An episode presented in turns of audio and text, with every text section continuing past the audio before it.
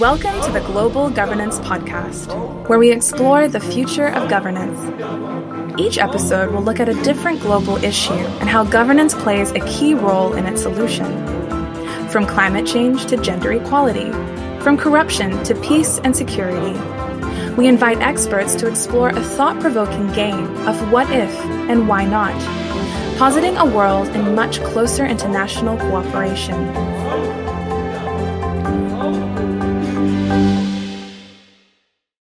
Welcome to this special episode of our podcast series taking place in Madrid at the Instituto de Empresa, one of Spain's leading universities. The title of today's conversation is Rethinking Global Affairs to Confront Global Challenges. We have today with us Jody Williams, the founder of the International Campaign to ban landmines and a Nobel Peace Laureate in 1997. Maria Fernanda Espinosa, who was the president of the United Nations General Assembly in 2018 and is a former foreign and defense minister of her country, Ecuador. And then Susana Malcorra, who was Ministry of Foreign Affairs in Argentina, but also spent many, many years as a senior official in the United Nations, most recently as Chief of Staff of Secretary General Ban Ki moon. Maria Fernanda and I were in New York last September participating at the Global Futures Forum, and we were both. Um, somewhat surprised, uh, perhaps, by the extent to which there seemed to be great concern in, in, among the people that we met in the in the meetings that we participated about the global challenges that we are currently facing and the extent to which not facing up to these challenges is likely to create great disturbance and and problems for us in, in coming years. And so I want to begin this conversation with uh, Jody, with Maria Fernanda, and with Susana by perhaps mentioning briefly three or four you know, global challenges that come to mind as we survey the international scene. A few weeks ago, the United Nations Environment Program said that there is no viable path to keeping global temperatures to one and a half degrees centigrade, um, which was the benchmark established in the Paris Agreement in 2015. We know that climate change will destabilize not just our environment, but our economies and possibly our political and social order. Um, so, very much climate change is perhaps at the top of our concerns at this particular moment in our history. But not only, um, we have seen in recent decades an unraveling of our nuclear order. Um, Article 6 of the Treaty on the Non Proliferation of Nuclear Weapons makes a very clear call to pursue negotiations in good faith on the effective cessation of nuclear arms, uh, the nuclear arms race. Uh, and in particular, it calls for a process of nuclear disarmament. As you know, this treaty is perhaps the most expen- extensive treaty. It has been signed by close to 190 member countries. Instead, what we have seen in recent years is not only no steps taken towards disarmament, but in fact, we see many of the global powers expanding their nuclear arsenals, and we see heightened tensions on the international scene among uh, some of the major global nuclear powers. And of course, we have had as well, because of COVID in, in the last two to three years, uh, setbacks on the poverty front. Um, we have seen for the first time a reversal in the reduction of extreme poverty that we had seen over the last several decades. And of, of, course, we have also seen a remarkable increase in income inequality. And then, perhaps not to make this list too long, um, we see a, a, a, context in which, in countries like Iran, um, an autocratic regime uh, persecutes religious minorities, and as we saw in recent months, uh, makes life for women and girls extremely difficult by essentially turning them into second class citizens. So it is a very disturbing landscape that we are that we are facing. And so with that background, I will now turn to Susana for my first question. And it is the following. Susana, the COVID 19 pandemic has brought huge disruptions to our established order. The lockdown resulted in the collapse of economic activity, plunging more than 100 million people into extreme poverty and worsening an already serious problem of income inequality.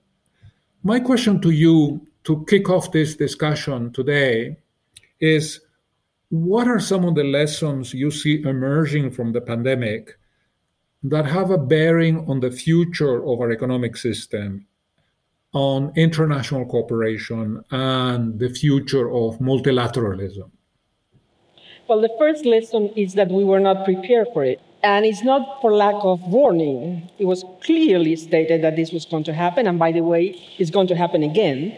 So leaders did not pay attention to it. The notion of immediacy of the problem of today it really uh, show a total lack of focus on preparedness.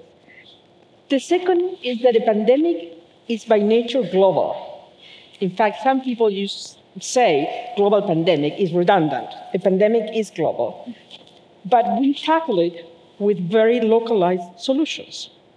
So that not only slow the solution of the pandemic, getting out of the pandemic, but it created a big tension between North and South because of the lack of eh, empathy and sympathy for what was happening in the South. And again, it delayed the solution of the pandemic. The third is that the pandemic, a, health pandemic, is not a health issue. It's a multiple factors issue. Uh, yes, it is health, and at the beginning it was clearly health, but the intertwined problems that the pandemic eh, created economic, social, political are so big that they need a multifaceted solution.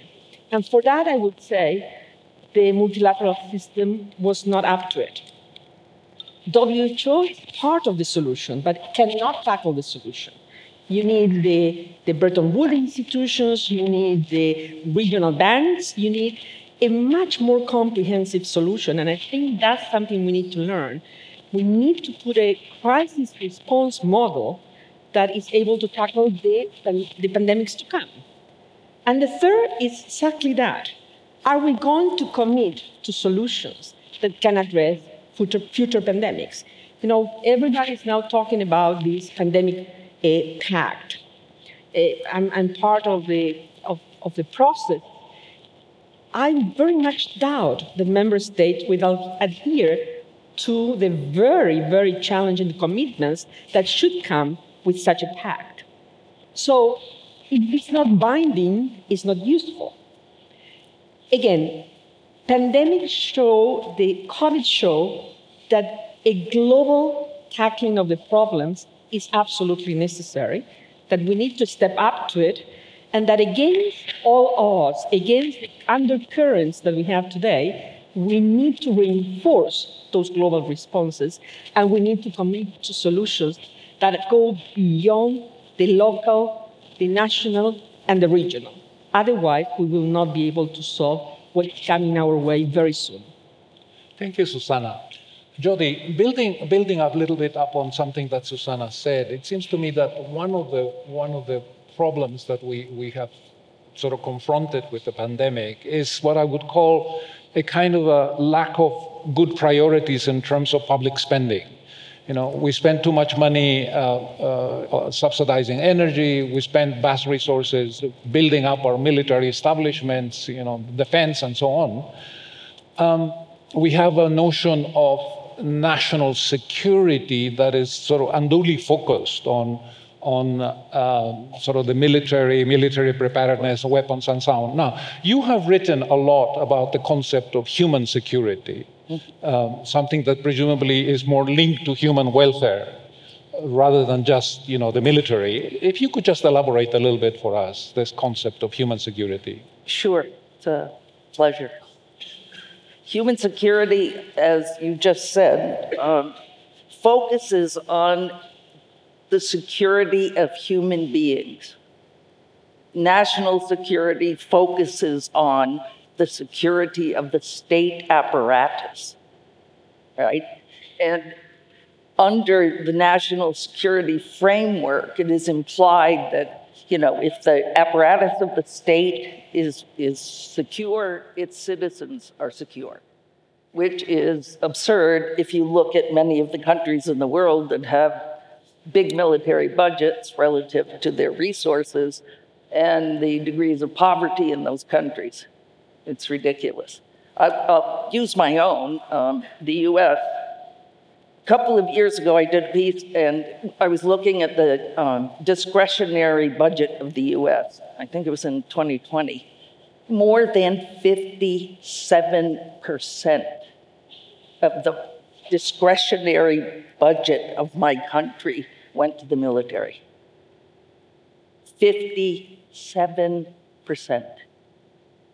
I think it was 3% that went to education, 3% that went to health, 3% that went to the State Department. Now, all you have to do is look at a country's budget and how they spend their money to see what their priorities are and if their priorities are actually dealing with the needs of their people. Recent studies have shown that you know, people around the world are very disturbed by what's happening in the world. Of course, climate change is freaking everybody out. Uh, well, probably not if you own BP or Exxon or one of those fun companies, but the normal human beings are freaked out. Um, they're freaked out about the disparity of wealth. I'm freaked out that a handful of multi billionaires control more resources than most of the world. Um, we need to stop looking at the world through the lens of how many weapons can we have to make us safe. It, I got to look at that. Oh, God, I'll keep talking. Um, do we feel safe today with Russia threatening to use nukes? I know I don't. I grew up with the nuclear generation and hiding under my desk in grade school to learn how to save me from a direct nuclear attack. Insane. It's insane. We need to focus on what makes a dignified life, a healthy life, uh, jobs that make people feel like they're contributing to society, etc., etc., etc., and saving our planet. That's human security. Maria Fernanda, you have been um, very active and have been a strong voice in the, in the climate change debate and sort of the environmental discourse. With emissions uh, rising since 2015, you know, the Paris Agreement, and our scientists increasingly alarmed about the lack of a viable path, you know, to bring emissions down you know, what are your main concerns? And in particular, you know, how can we strengthen the implementation of the commitments that were made by countries in, in 2015, number one? And how can we also shift the focus to the intergenerational dimension of climate change? You look at the audience here, you know, many of, of these are young women and men. They will bear the brunt of our inaction, our, our irresponsibility, well, first of all, thank you to IE University and the Global Governance Forum. Uh, I think it's a, it's a great space. We started high with, with Mr. Borrell, and, and here we're discussing key issues such as climate change. And I often say that climate change is not a problem, it's a symptom. It's like when we, you have a fever. The fever is not the illness, and what is happening is that climate change is a symptom of a dysfunctional relationship between our economies, our political systems, and our production and consumption patterns. Why is it so difficult? We have the knowledge, we have the technologies, we, we know what we have to do, but what we have to do is challenging our own lifestyles. What we have to do is challenging the power structures that we have, the power of some companies, uh, corporate power. You mentioned a name, but we can cite many, many names uh, as well. So that's why, after 27 Conference of the Parties, quasi 28 times, we have met as an international community to take decisions on how to curb emissions. And yet we are where we are. Emissions continue to grow. Eh, what to do, and, and, and I think here there is an intergenerational responsibility. We have the frameworks in place, and what we need is both um, a civilizational uh, shift in terms of values, in terms of thinking about the future, in terms of new political leadership that is responsible. Uh, we need a reconciliation with nature. We, we need a new pact of love with, with nature in a way. And uh, basically, we are seeing at the normative level some interesting developments. Um, um, an advisory opinion to the International Court of Justice on climate responsibility.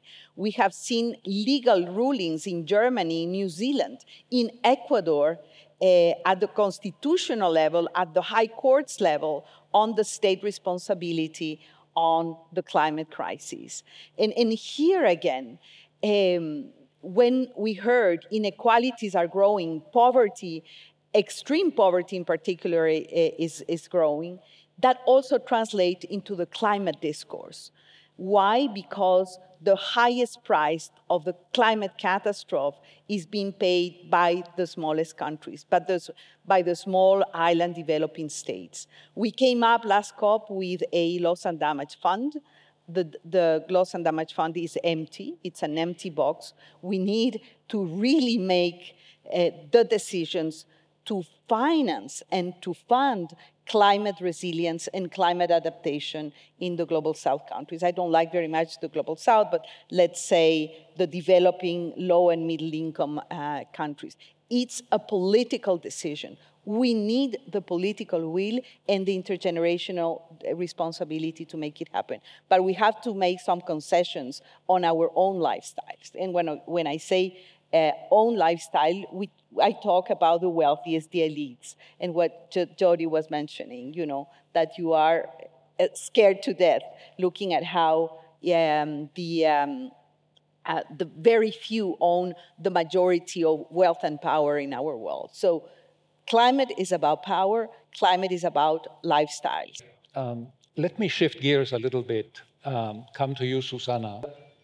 One question which I'd like to pose to you is whether the European Union, um, you know, with its uh, history, you know, going from six nations reducing trade barriers in 1957 to 27 nations today, having built up a huge institutional infrastructure, you know, to support economic and political integration. I'm thinking about the, the Commission, the European Court of Justice, the Parliament, the Central Bank, and so on. Is that a potential template that we could use for international cooperation in the future in other parts of the world? Well, first of all, I, I think the European Union is one of the greatest creation of humankind, particularly because it came after two world wars and, and, and these countries fighting and losing so many uh, resources, human, material resources and, and, and, and, and the moral being so, so, so low.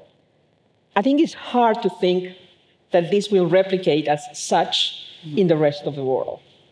There are cultural differences. Some will argue that it takes two world wars to get there, you know, and so it, it, it's hard to, to predict a model that is based on, on such an assumption. Uh, I think that we clearly need to rethink the global structure we have, the global governance we have, clearly the different regions need to come together better, particularly my region, our region needs to do something about it. But whatever we have to do from here on, and, and I started with, with COVID showing how much that is needed, it will be done in, a, in an environment that is essentially counter to the notion of integration. You know, is there is a, an undercurrent in, at this moment throughout the world of a globalization being a bad word. And by the way, many things that globalization took were not good. So if we are to think about globalization to the future, it has to be 2.0. Many things need to, to be revisited. But the notion of isolation that is now permeating in the minds of many citizens, that is creating this reaction to, to integrating, that is creating these hyper nationalistic perspectives, that is it, giving the sense that hunkering down is the way to go, is the baseline from which we will have to reconstruct a new governance system. So, what I will argue is that we are facing a huge challenge here, and only very enlightened people that understand that the global public goods are essential for the good of their own people will be able to put it together. It's a message that is counter to what resonates in many years these days. Politicians need to understand it and need to realize that sometimes you cannot be a follower of what social media says. You have to be a leader of your own people in order to make the changes that are needed. Um, Jody, in 1968, the United States and the Soviet Union negotiated the Treaty on the Non Proliferation of Nuclear Weapons. And eventually, they persuaded 190 other countries to, to join them. And it is one of the most comprehensive treaties, which incidentally calls for uh, not only eliminating the nuclear weapons, but you know, in putting in place a process of disarmament. Right now, recently you wrote an article uh, for the Global Governance Forum uh, uh, website, in which you said the following, and I will quote, this is really very, very important. She said, instead of a free, instead of a world free of the terror of nuclear weapons, we continue to naively believe that the world is made secure through nuclear deterrence. A blind belief in such deterrence as a security policy has brought us to where we are today, facing Russian President Putin's threats to use them. This is a tough question for you, especially given the time constraint. How can we sort of bring ourselves back to the negotiating table to reverse some of these very perturbing trends? I wish political satire were allowed at the moment, but I'm supposed to be serious. Um, that is an $82.4 billion question that is how much money the nine nuclear states spent in 2021 on their weapons 82.4 billion. Um, when I wrote that piece, uh, a version of it appeared in Houston, Texas, uh, Chronicle. I received an email from a military fellow who asked if I was um, delusional in a polite way about Putin and his threats. And, you know, if I wanted to really change the world on this, uh, I needed to lay out a plan of action.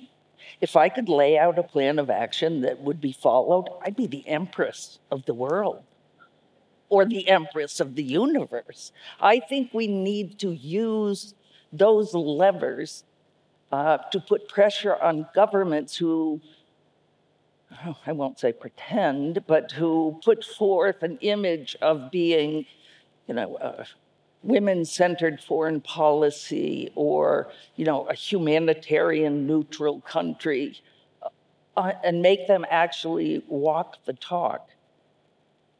Yesterday in Geneva, um, a new effort was launched, and it is called the Peacemaking Covenant and it is based on um, eight peacemaking principles. I won't go into them because I don't have time.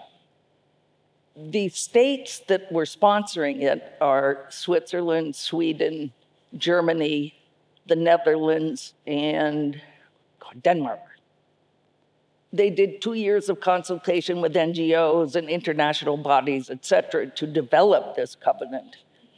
And as I was thinking about it and your question, I was thinking, wait a minute, how do these countries, which are producers and exporters of weapons of war, get off on promoting the peace-making covenant, the peace-making principles?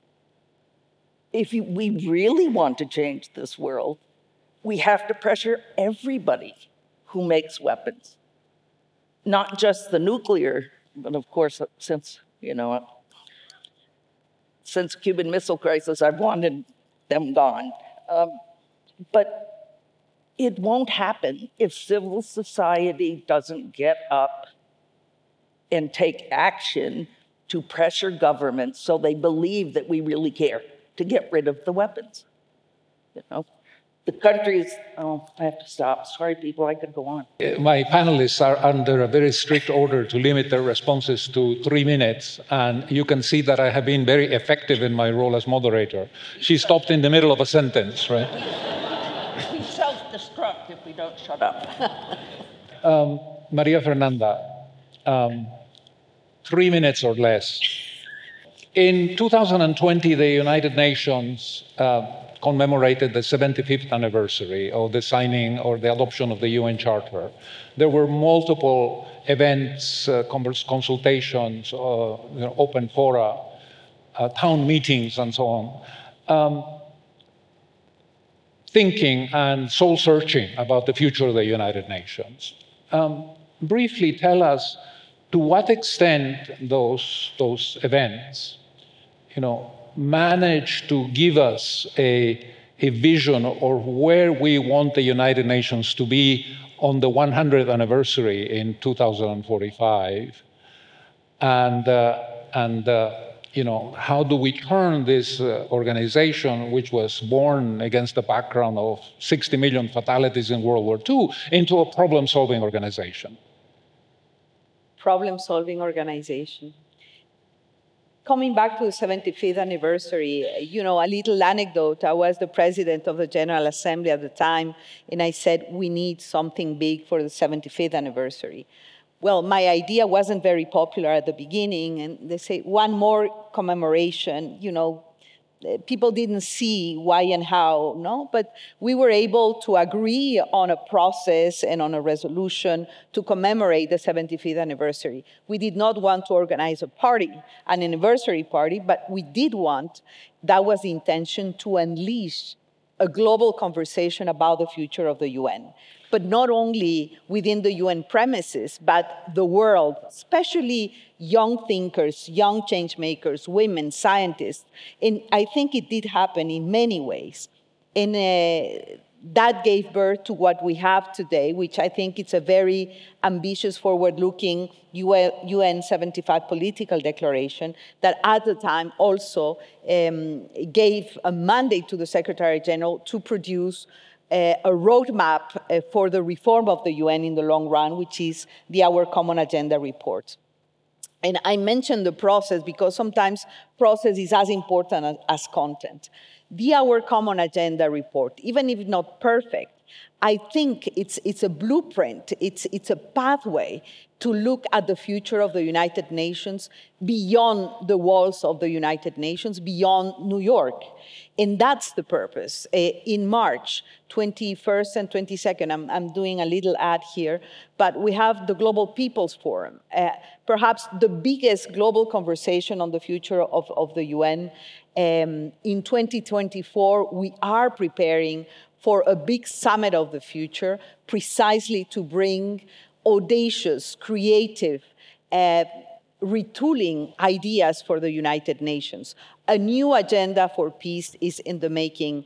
as we, as we speak, a new gender architecture for the organization, uh, the way the institution organizes itself in the 21st century to respond, for example, to the digital revolution and how, how to go about it, uh, how to decide and discuss uh, regulations for social media, for example, in how to tackle the 34, I think, active armed conflicts around the world we continue to speak about Ukraine, and of course, we are all worried about Ukraine and what is happening. But, but there are more than 30 armed conflicts right now in the world where there are different levels of engagement of the international community. We have the situation of women in Iran and Afghanistan. So the world is in turmoil, but the solution cannot come from a institution. I was often asked why the UN doesn't do this or that, or why the, the UN doesn't respond to this and that. The answer is we are the UN. And these are not only words. We, the people's part of the UN Charter. So we all have a voice, we all have a say. The only thing is that we need a collective and shared plan. We need the strategy, we need the tactics, we need the narrative, and we need to know that we are part of this big challenge. And I think we are living a, a special moment of reinvention. I'm optimist. And I think that if we don't get our act together here and now, we're going to be in big trouble of legitimacy, of accountability, and of performance of the multilateral system as a whole. Yeah. Um, Susana, the kind of conflicts that we're facing, you know, this sort of array of global catastrophic risks which threaten the future of humanity. And again, I'm looking at the audience and the, the young people in front of us. Um, raises questions about the kind of leadership that we need in, in today's world, you know, to confront these, these global challenges.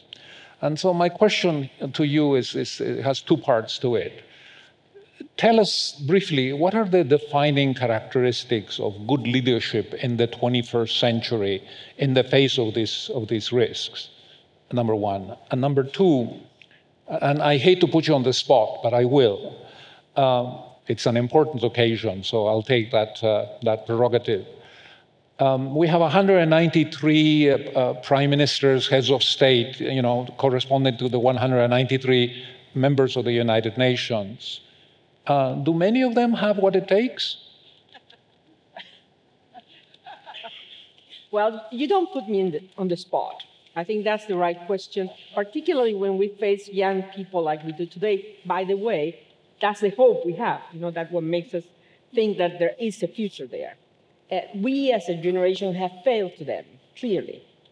All the indicators show that.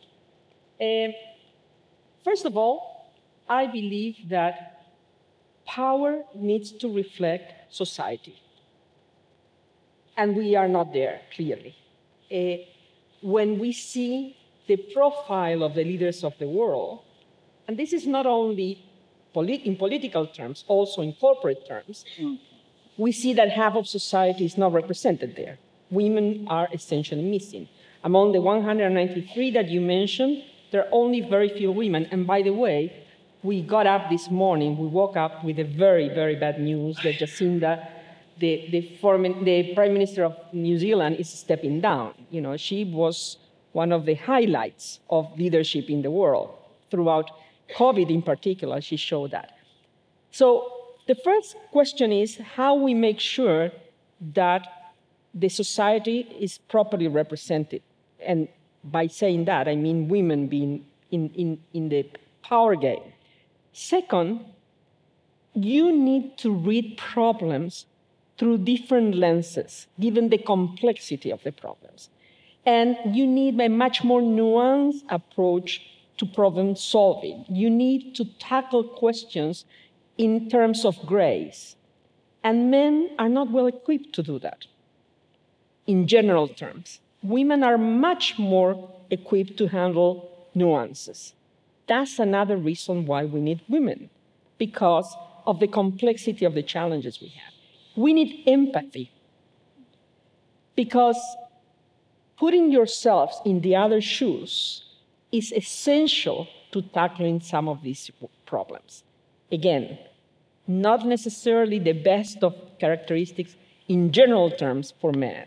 So, my plea is here that we really make it happen.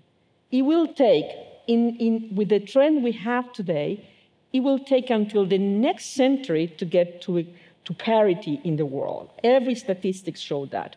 We need to be proactive. We need to shift dramatically the tools we use in order to increase women's participation.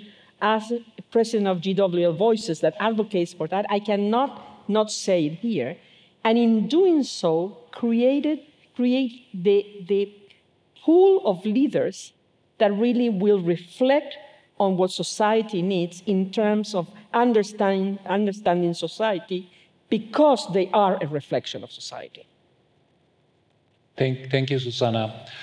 I'm going to, uh, I'm going to um, do a little bit of, of shift in choreography because I am under some instructions from our hosts about the end time of this panel.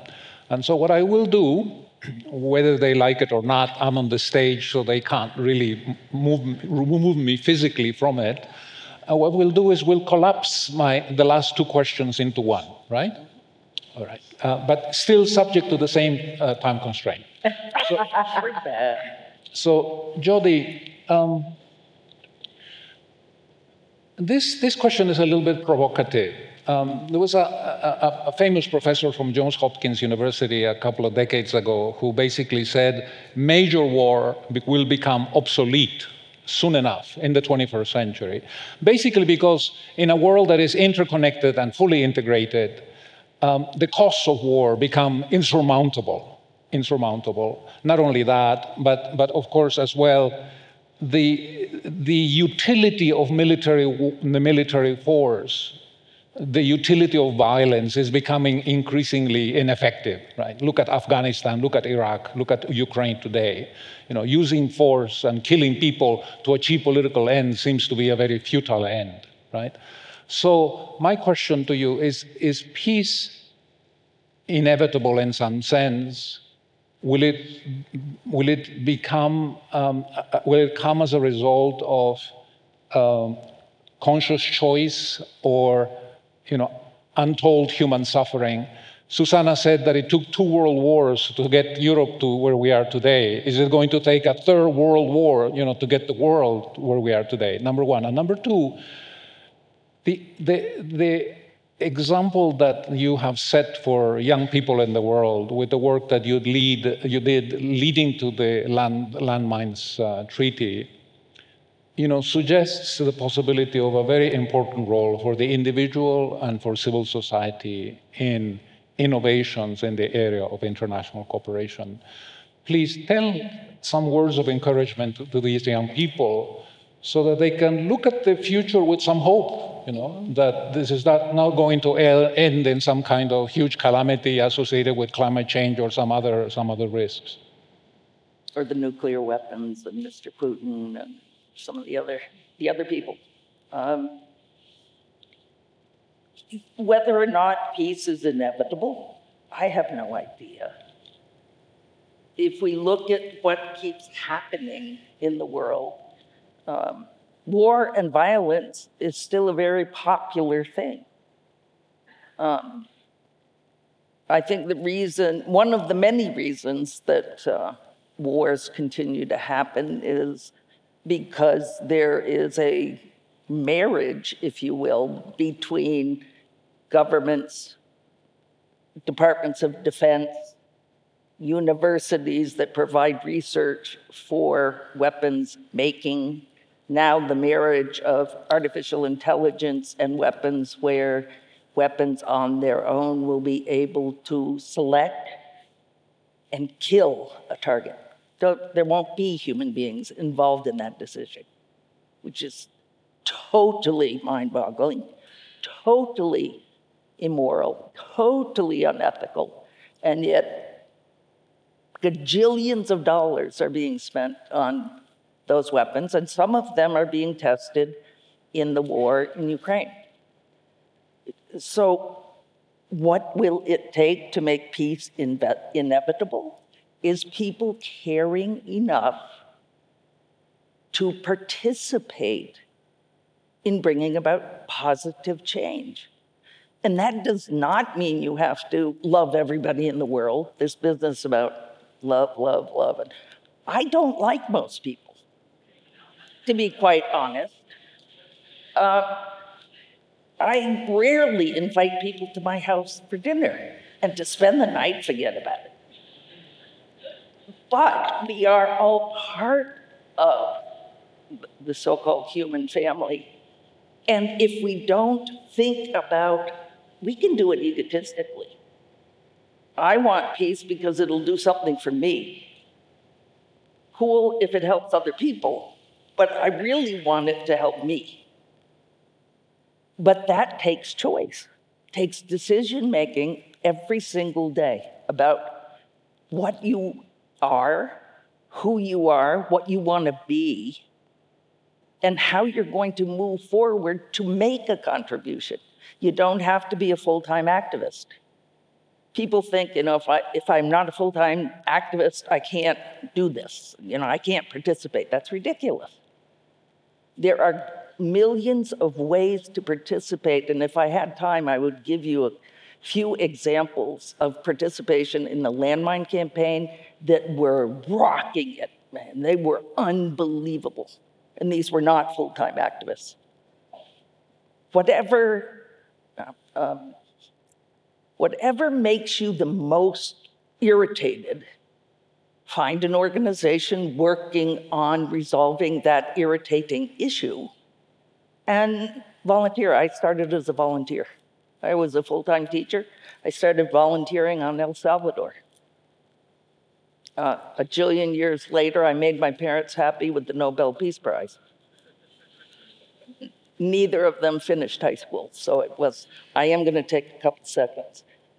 Because um, I shut myself up earlier. I'm going to Nobel name drop Two of my closest male Nobel friends uh, are His Holiness the Dalai Lama and Archbishop Tutu, who died last year.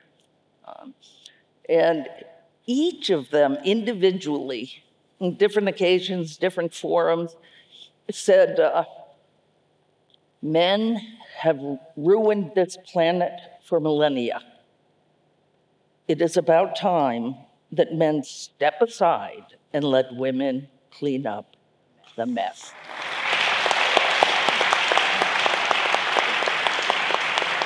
Absolutely.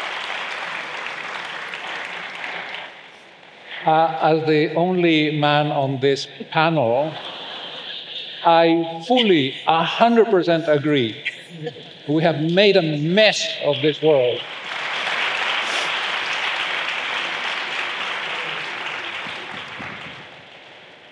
Maria, the last question to you. All right.